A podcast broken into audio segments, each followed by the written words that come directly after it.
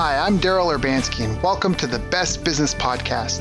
My mission is to help create 200 new multimillionaire business owners. How? You'll do better when you know better. In my interviews, you'll hear from self made millionaires, seven figure business owners, authors, and world class experts sharing how they did it so you can too without experiencing the same obstacles they did. When your life and your business grow as a result of what you're about to discover, please call me and tell me about it. The number to leave a voicemail is 1 888 844 GROW. That's 1 888 844 4769. Long distance charges may apply. Dial now to call me, connect, share your personal story of how my interviews have helped, or share your current challenges and frustrations so I can connect you with an appropriate course, coach, or help you if you connect. Now, if you like this interview, please share it with a friend you think will benefit. They'll appreciate it, and I will as well. You can also connect with me on social media. Look for Daryl Urbanski, D A R Y L, Urban Ski, U R B A N S K I, and add me so we can be friends. Now sit back, relax, and enjoy what I've prepared for you right here, right now. Hello, everyone. Thank you for joining us. My name is Daryl Urbanski, your host as always, and today we are joined by the barefoot millionaire Jude Mendonsa. Jude is a serial investor holding both commercial and real residential real estate, as well as owning a portfolio of companies ranging from electronic parts suppliers to nutrition supplements. He also helps people scale and balance their business, personal life, and health. I've asked him to join us here today to talk about his easy to follow guide on how to create and scale freedom in our finances, family, and life. So, Jude, thank you so much for joining us. How are you doing? I'm doing awesome, Daryl. Thank you so much for having me on. Yeah, it's an honor and pleasure to have you here. So, now before we get into this, and before we talk about what you've been able to really accomplish, uh, how did you even get into this? Like, do you come from a family of entrepreneurs? How did you get involved in business to start? Oh man, so in a way, I come from a family of entrepreneurs. My dad was a drug dealer, so he, he was very entrepreneurial in his own right, made money, business. you know. Um, yeah, did fairly well until the feds got involved a couple of times. But I kind of through my church that I grew up near, I went to a private school that my grandma and my parents ended up leaving me. My dad had to go on the run when I was about 11 years old due to his career profession.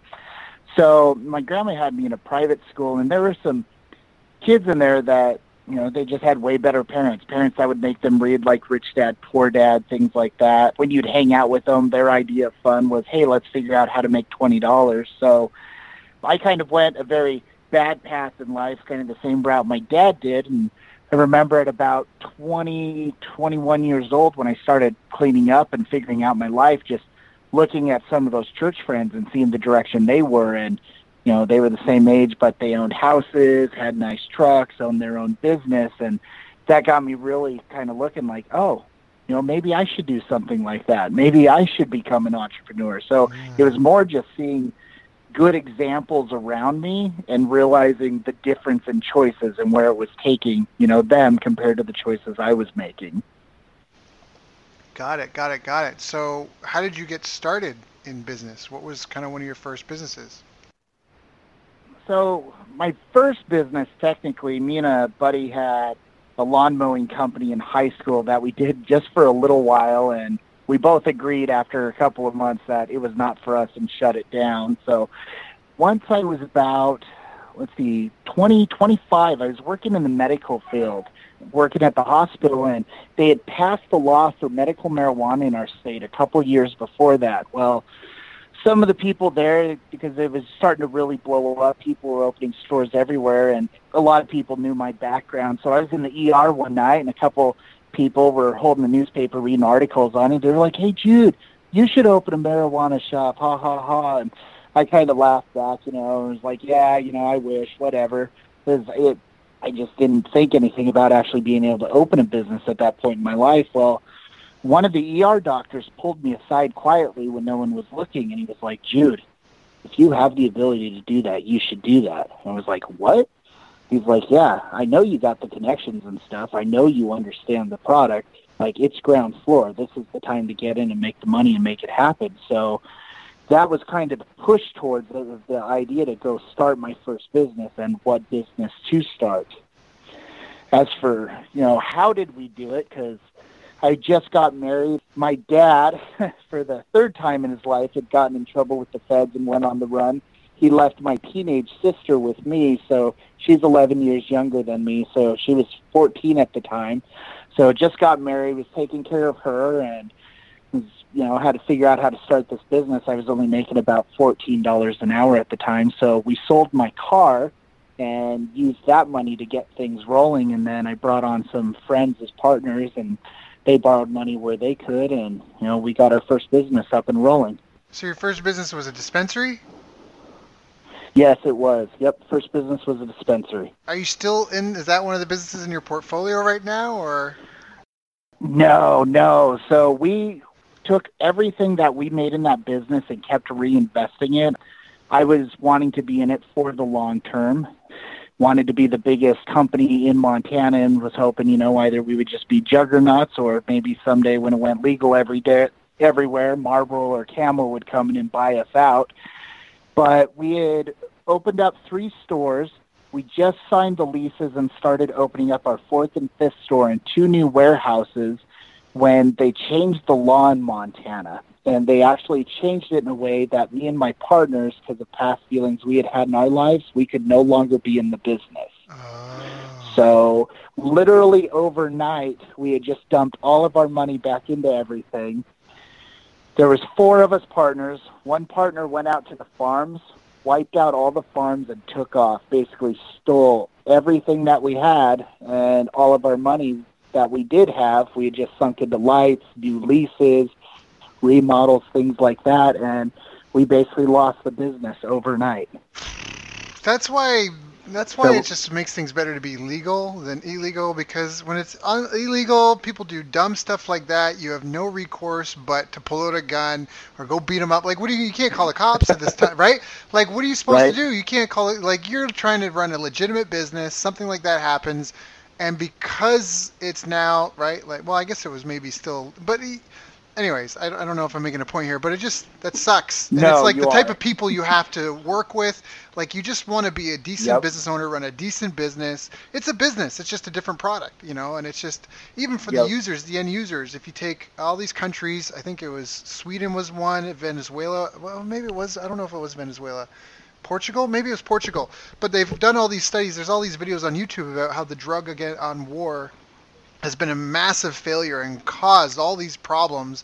The only massive. people that are really winning are the corporations that are renting out prisoners at slave wages. You know, everybody else is losing. 100%. Yeah. So, anyways, all right, big yep. tangent, but government needs to really help business, not. Anyways, I just don't like that. Right. I just don't like that. I've, I've been affected oh, by man, the, regulation. The conversations we could go off just off all that right there. yeah. Anyways, okay. So, so what happened? You lost it all. Then what? Yeah, so uh, basically we lost it all. We took what little bit of product that we did have left, like sitting in the store and everything. We sold it out, paid off what bills and stuff we had, and we each walked away with seven thousand dollars. From there, you know, I kind of went through a dark period. I went through a dark period, like as we were losing everything. And be honest with you, and I'm not. It's not my proudest moment, but I had life insurance and everything, and I would go into the shop super early in the morning before everyone else was there with a bottle of Everclear, and I would think about ending it because I felt like a failure. I felt like I failed my wife, my two boys at the time. I, you know, we just had our second, and that was like my one opportunity. And after about a week of just sitting in my own, you know, self pity and wallow, I started remembering like conversations that I had heard from you know, different entrepreneurs, and I can't think of any particular names at the moment, but just different interviews they'd be on and where they would talk about having lost it all and then having to rebuild it again and how it was actually easier to, easier to rebuild it again because they'd already done it before. Skills, they'd already yeah. proven it to themselves before. Yep. So I dusted myself off and was like, okay, we're going to do this. So got a hold of another buddy of mine who was very entrepreneurial in his own right, did very well in management industry and restaurants. He actually worked for the Texas Roadhouses for a while and opened up 27 stores across the state. So came to him with an idea to open up some cell phone repair shops, which were just becoming very popular at the time. So I gave the $7,000 to my wife, went to another friend, borrowed 10 grand, and then me and the business partner moved to a town three hours away to open up a cell phone shop where they didn't have it. And we lived in the back of the cell phone shop. We budgeted out five dollars a day to buy rotisserie chicken from the local grocery store and eat that every day. And you know, with the leftover money, we opened a cell phone store. We grinded it out within our first town, and a second back in the town we originally lived in, and slowly we turned that into a million dollar business and opened up all the way from Montana out into Washington. That's fantastic. That's fantastic. Love that. Yeah. We call that roof and ramen. Like where you just like rent and just like cup of hot noodles. Like that's it. Just the two dollar yep. hot, add hot water and you know you, you won't be healthy but you won't die. you know like just roof and ramen. So, what were some of the biggest challenges in growing that? I mean, that's a fantastic happily ever after ending, but I don't think it was just a piece of. I mean, maybe it was a piece of cake. Did you face any big challenges in scaling the cell phone stores? Uh, oh, tons. I mean, you yourself know, I mean, just being entrepreneurial and being around other entrepreneurs, like you don't go open a business with ten thousand dollars unless it's like a social media agency or something. Like ten thousand dollars, especially in the physical products world, like retail. I mean, Nothing. for in a lot of states and cities, that's just rent. Yeah. You know, so yep. we grinded that thing out. I mean, we found this junky little shop that no one had been in forever. I mean, there was, you know, water stains on the ceiling and everything like that. We got in there cheap, did all the work ourselves, painted it up, made it look nice. We bought the cheapest phones that we could find. I had some friends who also own cell phone repair shops. They uh, sold us some stuff that they just had trouble selling, gave us a good deal on it. But I mean, it was, they had trouble selling it, so of course we were going to have trouble selling it too. And, we just grinded it out. I mean, yeah, it was tough. Like as I said, I was living in a town three hours away from my wife and my you know two younger kids. That's really hard to do.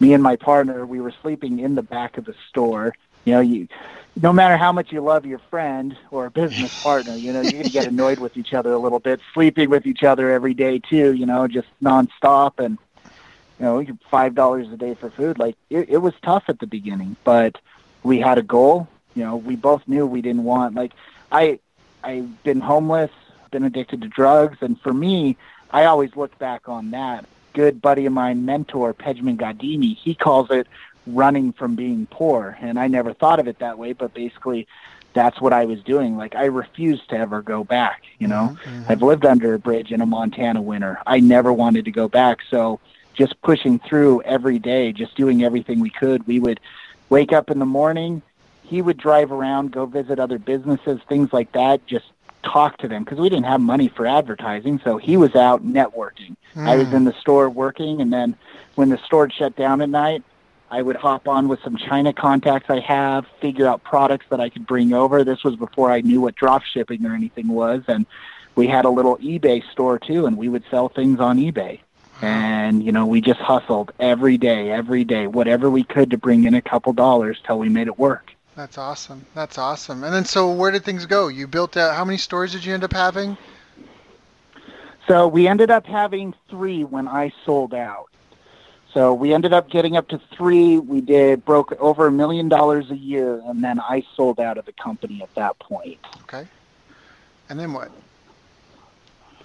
So from there, I had opportunity when a, pers- a gentleman from China that we'd been buying phone parts from for quite a while. There was opportunity basically for me to come in and take over partnership with him. He had an American partner that ended up going to prison for some mistakes they had made.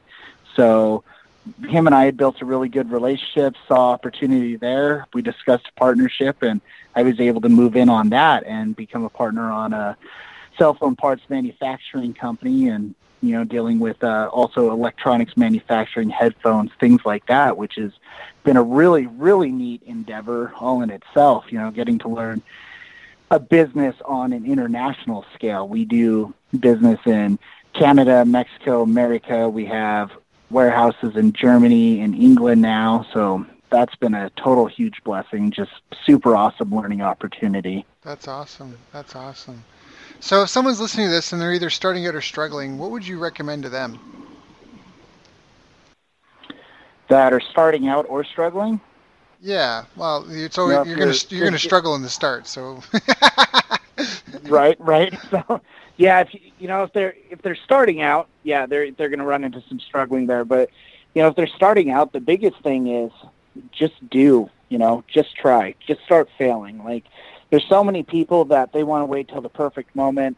They want to learn as much as they can, and you can't do that, man. Like, I didn't even finish high school you just have to do. You just have to give it your all and be honest, be full of integrity, and just you know give as much value as you possibly can, and it'll work. And your first business might not. You know, it might fail completely, but that doesn't matter. You know, just dust yourself off, do it again, and push.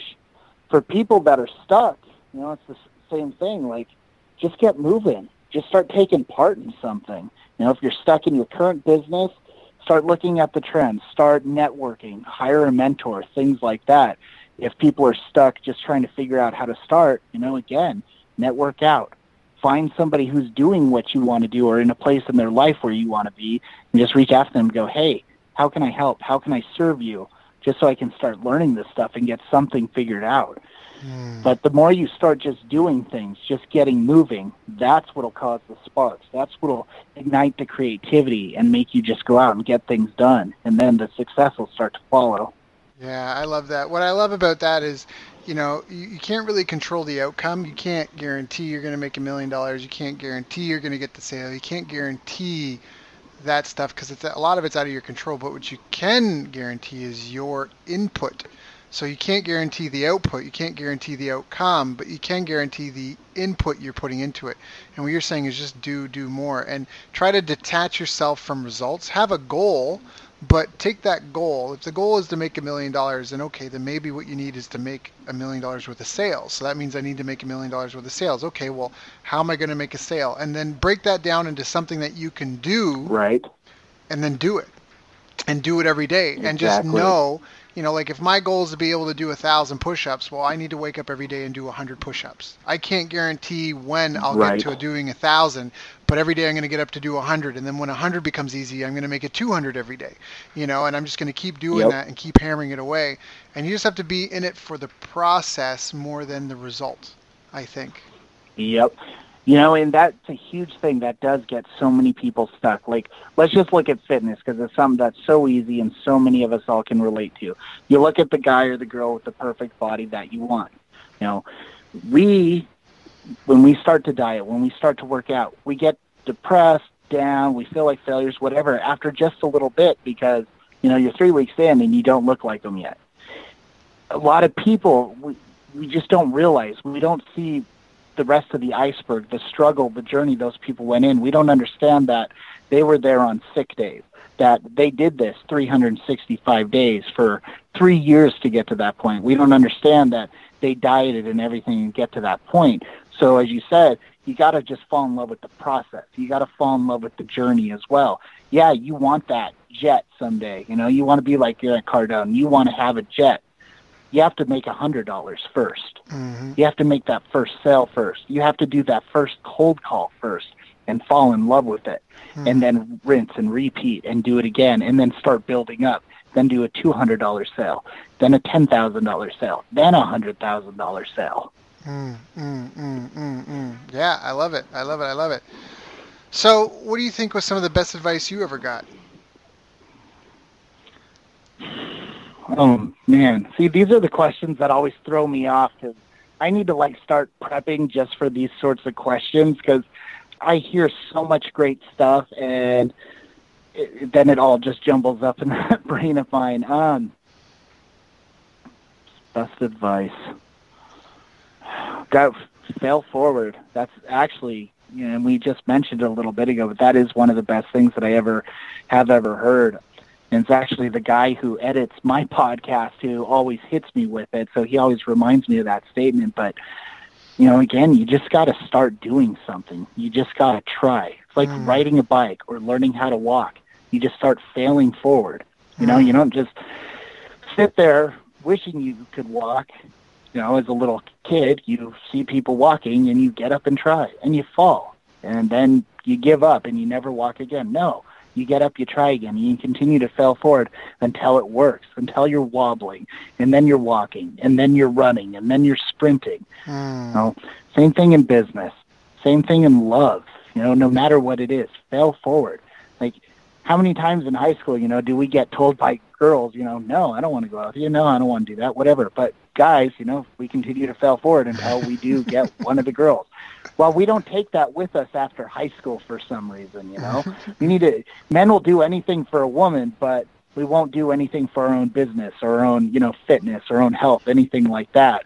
So we need to take that everywhere and understand, like, hey, getting told no is okay. Mm. Failing and looking stupid or silly is okay. Fail forward. Just keep trying. Keep going. Keep doing. Mm-hmm. Yeah, I think, I think there's magic in having a really powerful why like a really powerful motivator you know? Like adversity makes makes men luxury makes monsters. I mean the chinese have a saying that you can't keep wealth past Ooh. three generations because the first one struggles and earns it and builds it. The second one witnessed their parents struggle and they re- respect it and they preserve it. The third one grows up knowing nothing other than luxury and squanders it and so that's the idea the chinese say you can't keep wealth past three generations wow because of that that loop. That was fire right there. that was fire. I had never heard that one. That yeah. that makes so much sense. You know, we always, especially anybody who's followed like uh, Robert Kiyosaki, Rich Dad Poor Dad, you know, we want to think generationally. Um, I even talk about it in my book because you look at like the Rothschilds and stuff. Like they thought generationally, and obviously they've gone way past three generations. Mm. But most people they can't figure out how to do that, as you just said there, like in that proverb. Like yeah, the one does it. The next one got to see it, maybe even got to take part in a bit, so it's there. But that last one, you know, that's just, when things start to change. Things it. start to go wrong. Yeah. Yep. I mean, I yep. even think you can see that when you look at a lot of. I mean, I'm in Asia. At the time of this recording, I'm in Vietnam, and for me, it's been a big eye opener spending the last two, three years in Southeast Asia. I mean, I was in Japan, I've been in the Philippines, Vietnam, Malaysia, Singapore, traveled around a bit. I haven't been, I've been through the airport of Korea and China, but what I'm really learning while I'm over here is just how hungry people are, and the really only thing stopping these people from overtaking what's happening in a lot of the Western world is a language barrier. And pretty soon people won't need to speak English. They just need to speak Google Translate, you know, and like everything else will be fine. Yep. And that's what's been really eye opening for me because I think what's happening in a lot of the first world countries, it's that uh, it's almost sense of entitlement. And there's so many people that are so hungry for work in the rest of the world. You take India and China, that's already almost 50% of the world population. Those are third world country emerging those are emerging markets, emerging countries. They were third world. They're they're not going to be there now and they're building with the most advanced technology. Like I'm in Saigon, yep. also known as Ho Chi Minh City this city was bombed to rubble at the end of the Vietnam War, and they've rebuilt it. And I'm living in this beautiful condo building complex. Everything is fingerprint or motion sensor. I mean, it's all top of the line, all brand new. I'm paying less than half what I would pay for a two bedroom, two bath uh, unit in my hometown, small town Canada you know but meanwhile i've got like central park outside. I'm on modern at cutting edge facilities. I'm a five to ten minute drive to downtown you know and, and again there's just so many people that are so hungry. I just think that that's kind of where things are going. Like I just don't, you know, like even Rome, and you know, like all these civilizations, all these empires have fallen. In 1820, Britain was a world superpower. 1920, the United States was a world superpower. We're approaching 2020, and I just don't think it's going to be able to yep. hold. And I think it's what we're talking about here that that cyclical thing, that that feeling a sense of entitlement and and again being attached to outcomes versus processes like i think the people that will survive okay. the best are the ones that find something they love to do and just commit themselves to that process. And even if you jump career to career, there will be transferable skills, people skills, right? Learning skills, just even like problem solving skills, project management skills, teamwork, team building skills. These will be the things that are kind of saving graces. And I don't know how AI and automation is going to, you know, replacing jobs, but generally speaking, in today's fast moving world, I really think that that's what like those are the things that you need to develop like learning how to put deals together mm-hmm. learning how to you know because there's just so many hungry people and sorry i know it's your interview and oh, i kind of just stood on a soapbox for a bit but it's just it's become really real to me to be here i mean where we are we can get a cleaner to come and clean our whole apartment for 10 bucks you know and in Canada, I can't even get a cleaner to come clean my house for under like it's like 60 bucks an hour or something like that. You know what I mean? And it's just it's the Right. the, the difference there is massive and I just think the world's getting really small really fast. Yep. And so like what you talked about in terms of failing, it's the idea that you can't learn to walk from reading it in a book. You can read the book and learn maybe some tips and tricks to help avoid pitfalls.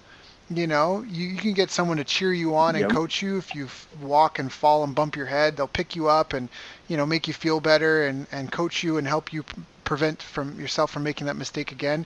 But you still got to do the practice. You still got to rep it out. You still have to go through the process. And I think that that's really, really, Yep. really important. You know, and I agree with you 100%. The first time that I went over to our corporate office where my partner lives in Shenzhen, China, it, it blew my mind. You know, I was expecting this communist third world country, and I mean, the communism was there. Like, there was a checkpoint every 10 feet and video cameras everywhere, but they were so advanced. There was a skyscraper that they were building when I came in and when I left, like I swear it went up seven more floors just in a couple of days. Like Yeah. they're just building things so fast. And as you said, like they don't need to speak English. But I was hanging out and talking with some of our employees there that spoke no English at all. But as you said, they had Google Translate, and they're dealing with customers online all day long. They can't even read English, but they got all the equipment there, and they're selling to people in the United States for us all day Wow. long, all day long, handling customer service, things like that. And these people, they're all about it, and they're giving it their all because they're coming from a place, as you said, like they're the first generation. They're the ones that are seeing the opportunity. Yep. They're wanting to seize it. They're putting in the time, the effort, and they're bleeding for it. Whereas, like in America, Canada, Great Britain, places like that, we've had it too good for too long. And Yep. you see it in the culture. You see it in everything around us. You see it in the way our government works now and stuff. Like we've become lazy. Not to get super no, but political it's- here, it's- but I mean, in America, our forefathers made things a certain way for a reason, and it's totally going backwards from that because we've become lazy here. You know, we've become a bunch of whiny babies who feel we just deserve everything. And as you said, these other countries, they're going to take over, and not necessarily like in a militaristic point of view, Yep. but in a financial, they're doing everything, they're taking control of the capitalism of the world point of view because, yeah, they're that first generation. They're hungry, they want it, and they're going to get it. Oh yeah, like a perfect example is is uh, in Canada. I think minimum wage now is around fifteen or seventeen dollars an hour for minimum wage. And mm-hmm. when I was a kid, I think minimum wage was like four bucks or five bucks or six bucks an hour.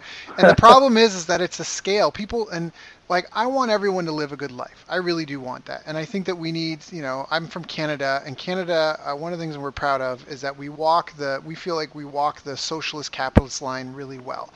That we're capitalistic, but we provide services for people in need. And I think that that's important. But Right. you have to, you know, instead of forcing everyone to pay fifteen dollars an hour, like that's just really pushing a lot of businesses to actually speed up this whole like over over uh, offshoring labor thing because it's like I've hired people for tasks. So I had a martial arts school in Canada, and I had college interns, and I had high priced staff, and I had low priced staff, and I ended up building a team in the Philippines because I found out that the quality of work was kind of the same whether I was paying twenty dollars an hour, whether I had a free college intern that was there for a month or two, or whether I was paying three bucks an hour to someone in the Philippines. I still had to train them. It wasn't like they just came in and did it and mm-hmm. worked magic. I still had to coach them and train them and build them up. And it was like, I want someone that can be here the long term. The college interns come and go. These other people are paying 20 bucks an hour and they just want to clock in, clock out. They don't really care.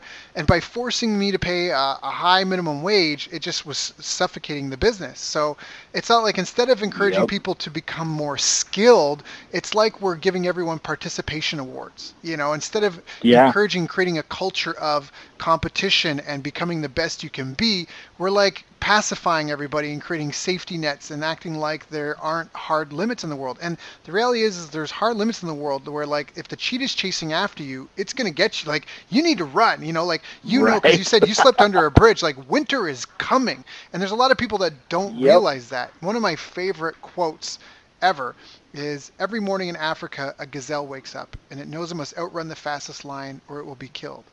Every morning in Africa, a lion Yep. wakes up and it knows it must outrun the slowest gazelle or it will starve to death. The moral of the story is it doesn't matter if you're a lion or a gazelle. When the sun comes up, you better be running. And that's like Yeah. Like that's it. And that's what you're talking about. Like Shenzhen, you go there and the people are running. They are running every day. Yep. They are running. They don't have an option. They just uh, they're hammering. Meanwhile, in North America, we're like, you can't call me him. You have to call me her. Like they're arguing about these things that are just like in some ways it is important. And I know if people are being discriminated against, it affects them a lot. But I just don't know if it's like the oceans are turning to acid. Like we're, we're destroying the planet. Like di- like in the states like diabetes is becoming an epidemic. Like you know one in five people mm-hmm. are diabetic. It's going to be one in three soon. Like we're not talking about the things that actually matter you know? Like and that's i think a huge problem because while we're talking yep. about nonsense everybody else is focused on what counts you know and the struggle and what's real. And it's just a dangerous situation for us in the Western world. You know, I really think so. Yep. Not only that, but also the fact yeah. of, of growth, population growth. Like we're not replacing ourselves, so we're, everything we're oh, building yeah. is going to be taken over by other cultures because we're just going to disappear. Like that's it. If mm. you have 50 people and they make 25 couples and they have one child each, that's 25 kids who then get together and make what 12 couples, and they have one kid each. Yep. Now you have 12 kids who six kids like it's it's gone. Like boom. Yep. Yep. You know just finishing up up on all that like you said you know over here in you know north america just the first world areas where we're at like we're so sensitive here and we're not willing to push through anything and everybody just feels that they deserve that you're just supposed to give it to them whereas in places like china india places like that you look at jack ma and this was one of my partner's favorite stories. He told it to me a couple of times. But Jack Ma, you know, one of the richest men in the world, richest man in China, he couldn't even get a job at KFC one point. They wouldn't hire him because he was too ugly. You know, that's not something that happens in any of the first world countries. Over there, they don't care. You know, if you don't yep. fit the bill, you don't fit the bill. Yep. But he didn't let it hold it back. He's like, okay, KFC doesn't want me. I'll just become the richest man in China. Mm. You know, he pushed through. He took an opportunity and just ran with it. Yep. You know, he didn't let anything like that hold him back. Here, somebody gets told they're too ugly, they're too fat, they need to cut the hair. You know, they don't speak the proper language for the job, whatever. We're going to have a breakdown, and yep. it's going to hit social media, and it's going to hit the news, and they're going to sue that place, and that place is going to shut down, and those people are going to go live in their mom's basement. You know, yeah, the staff are going to get laid off, and, yeah. using the sued money. Yeah, yep. yeah, yeah, yep. yeah, yeah. Like the states has become so litigious. It's again, it's not. It's it's just it's a it's a it's cancerous. It's just it's um. Yep. It's really prohibitive. So. So, all right, let's talk about some of the habits that are, are are fundamental. We talked about like failing forward and just doing it, trying it. What are some other habits that are really critically important to achieving the success we want in business, health, and life? Right. So, for me, you know, the ha- habits that matter the most is time blocking and scheduling. Um, mm. With me having multiple businesses, real estate, a wife, four kids, and then I also do business consulting and I coach and mentor other individuals one on one. Like my time's full, you know, so I had to figure out time. And that's our most limited resource. You know, that's the most beautiful gift that God has given us and every day we have less and less of it. So we need to figure out, you know, how to make it more valuable as we go on, which not getting into that right now, but so you got to look at it as that. You got to look at it as your most precious thing, and you got to learn how to use it the most valuable way possible. So my thing has always been scheduling and time blocking, and really just fitting that down to a science. You know, having your Google Calendar out or your Excel spreadsheet or whatever, and block out the hours of the day, and just know you're doing these things at these point, and when you're doing those things, you're focusing on that one task. The problem is, and you see this a lot again, like in America you know, 80% of the work is done in 20% of the time. You know, the rest of the time people are sitting there at the office, they're playing Angry Birds, they're sending emails to each other, you know, they're talking about, hey, what's for lunch today? Like just wasting all this time. So you see the amount of work they get done in such a little bit of time. Well, imagine if they just went in focused hit it hard in that amount of time, where those companies could go, where those jobs could go, where their business could go. So you have to figure that out. And once you start time blocking and putting that together and you realize, hey, you know, Monday I'm going to come in, I'm going to do the biggest tasks, the biggest, hardest things that most people would push off, not want to do. I'm going to do those first things. Knock them out. You knock them out. Rest of your week set up for success. You've got it all time blocked out. You can hit just little things you need to throughout the week. And then you start realizing, wow, even though I'm running four companies, you know, even though we're doing multiple millions of dollars a year and we're doing international calls and we're staying up till three in the morning and waking up at six in the morning, I have all this free time to start fitting in other things. Like in my family, you know, we go paddle boarding. Me and my kids work out together. Mm. We're in jujitsu. Like we do all these extra things. Like my kids, I put them to bed every night. I eat dinner with my wife and my kids every night. Most business owners in my world, they they see their kids one day a week. Yeah. You know? and that's because they're not properly taking care of their schedules. They're not properly managing themselves. Andy Frisella, he's a big, big proponent of it. That guy does hundred plus million dollars a year. Huge company. And you listen to him talk about his schedule and his employees' schedules because he even does the same thing with his employees. Get in, get your crap done. Go ahead, get out. Go have fun. Yep. I don't care. You know, yep. he doesn't want you there 40 hours a week. He wants you to get the work done, and that's it. It doesn't have to be a 40 hour a week thing. Get in and do it. Yeah. Yeah, that's actually one of the things that helped FedEx become the leader is they realized that people were just hanging out and like, you know, staying for the shift. So they changed it so that way, hey, this is what you're going to make this shift. If you can get it done early, you can go home as soon as you want, as long as the work is done. And it was like right. suddenly days, everything just became way more efficient. And so they changed their incentivize, uh, the way they incentivized employees, and it improved efficiency like a hundredfold. I mean, that's I'm exaggerating. I don't know the exact percentage, but that was a major factor in how FedEx became this whole like anywhere over, you know, anywhere in the world overnight was after they figured that out that they were incentivizing people wrong. Mm-hmm. they're really just paying for the result result. They're not paying because they don't care if you're there all day every day. They just want the result. And so I think that's something for people to yep. think of like get more in the results-based business. Even in what you're selling, don't sell dollars for hours. Sell results. You know, you get the oil change in your car. Yep. You pay 60 bucks for that. It takes them 15 minutes to do, right? To change the oil in your car, and half of that time mm-hmm. is just letting the old oil drain out right? Like they put it put it in the hoist, right. hoist it up, they pull the plug, and then they walk away and let it drain into the bucket, and then they just dump it in, and then boom, there's their sixty bucks. And so get into the business of selling results, not trading dollars for hours, because dollars for hours, mm-hmm. you've just only got so many so much time in your life. But results, you know, you can find ways to do result get results faster, either by getting better at it, by building a team to help you do it, by building software, automation, machinery. There's a lot of ways to leverage that. So get into the business of results. That's a great yep. one. Yep. Um, Results are solving problems. Yes. So time blocking and scheduling, just do it, try, fail forward, keep moving forward. Any other habits that you think are really essential? Oh man, you know the other thing, I don't know if you, yeah, I, I guess you would consider it a habit, but always be learning too. Always be listening mm. and not hearing, listening. You know, always learning and listening. Like that was the big thing that finally exploded myself up. I mean, that first business, that marijuana shop, I made so many bad choices in that business. So many bad choices. Like we could have been way bigger. We could have been set up way better. But I didn't know. You know, I didn't have parents. I didn't have mentors. I didn't have successful people to look at.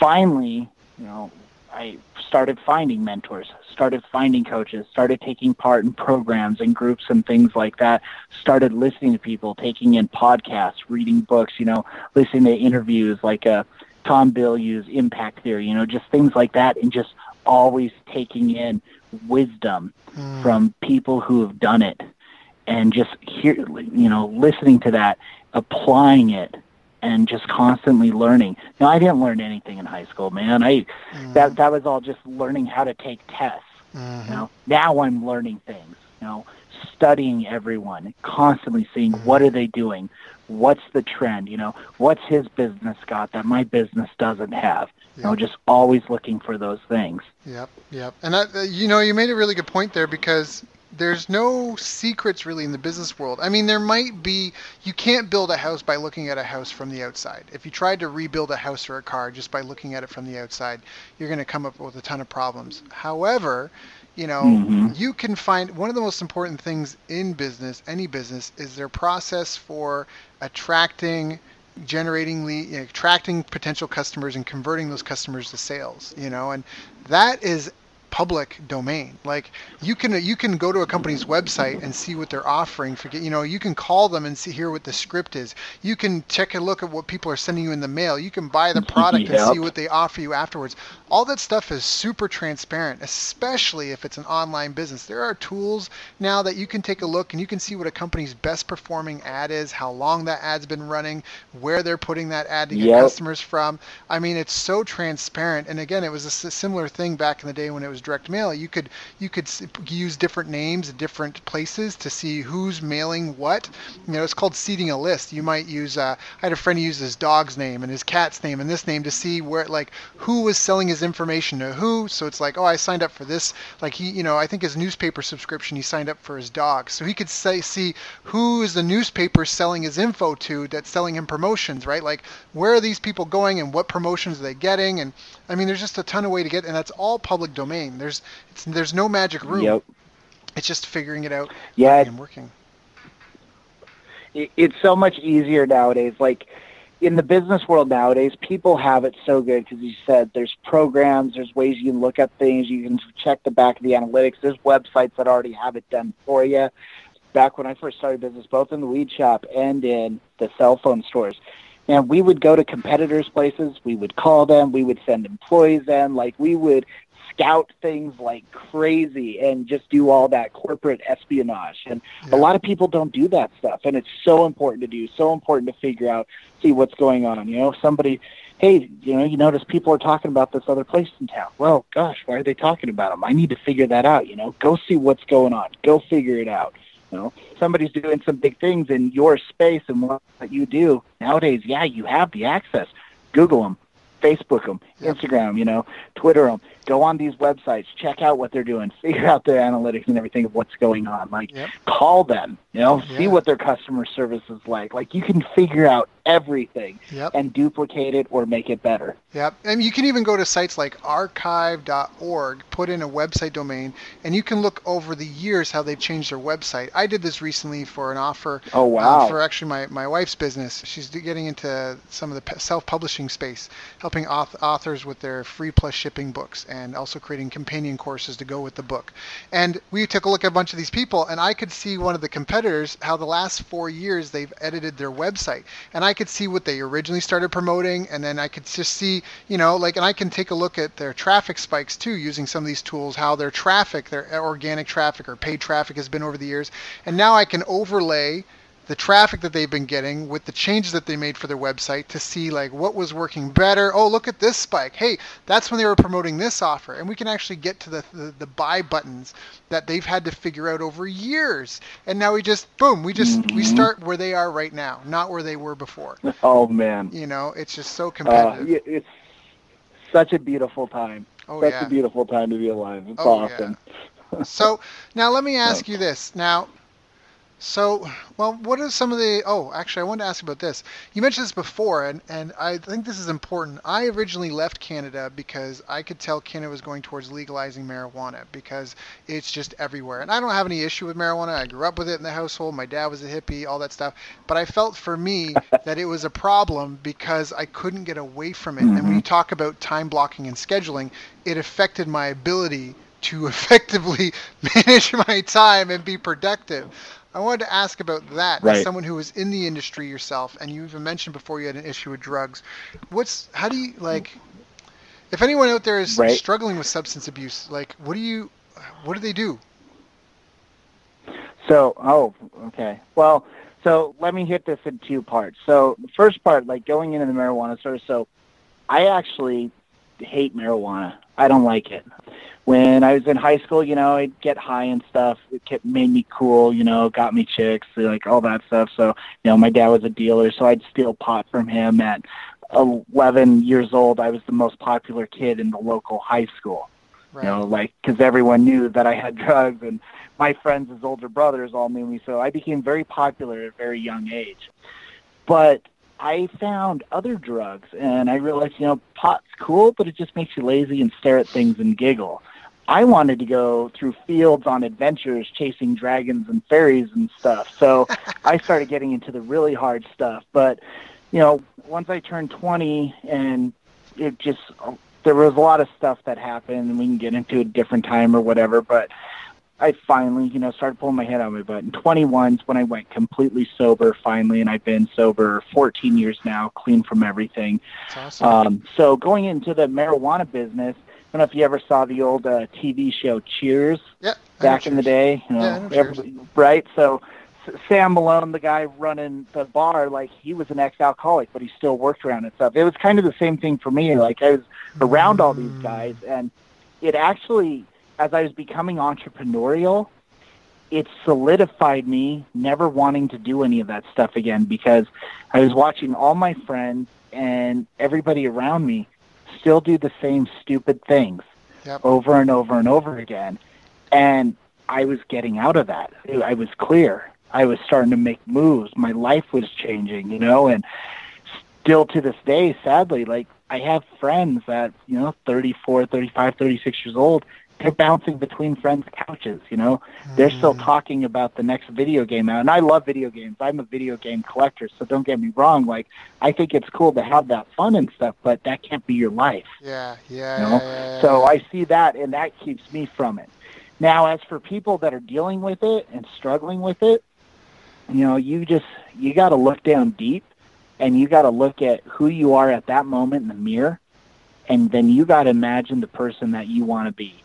And if they're not the same person, you need to do one of two things. You know, you need to just accept that you're never going to be that person, and just die, Mhm. or you need to kill the person you are today and do everything you can to become that person. Mm. You know, I don't believe in once an addict, always an addict, once an alcoholic, always an alcoholic. I think that's the wrong mindset.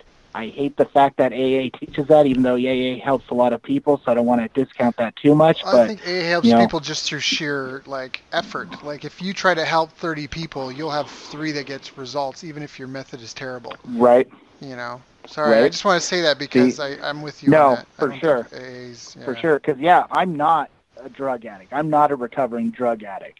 That was the old dude. That dude's dead. You Mhm. know, I I don't care about oxys anymore. You know, I don't care about XC anymore. I care about money. I Mhm. care about ROI. I care about ROT. So like, Mhm. you just have to change. You know, you just have to make the decision. Am I where I want to be? Yep. No. Well, then whatever you did yesterday, you need to not ever do again. Yeah. You need to do something different today.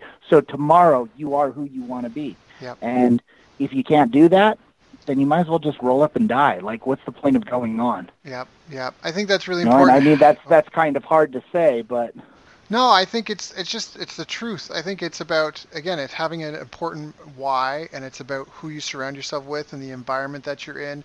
Like again, that's I, I went I left Canada, and went to the Philippines because I was like I need to leave here because where I was and the city I was in and the people I was around, even if I didn't, I was still gonna get invited to go to barbecues and stuff, and you know want to go hang out with friends and you know all that's and it was just too easy. It was too accessible, too everywhere, and it was only pot, right? Like it's not like a big deal, but I just it it wasn't. The problem with me is that you, you know if I'm going 90 miles an hour or 100 miles an hour, you do that, and all of a sudden I'm going 60. Like that's the whole everybody jokes, right? Like when you smoke weed, you think you're going so fast, but you're really Mhm. going half the speed you were, and that happens in life as well. And you just like how long can you put Yep. along without being overrun by other people, your competitors, and just having timelines? Oh, I'm going to achieve this in three months. All of a sudden, oh, I'm going to achieve that in six months. Oh, I'll achieve it by the ninth month.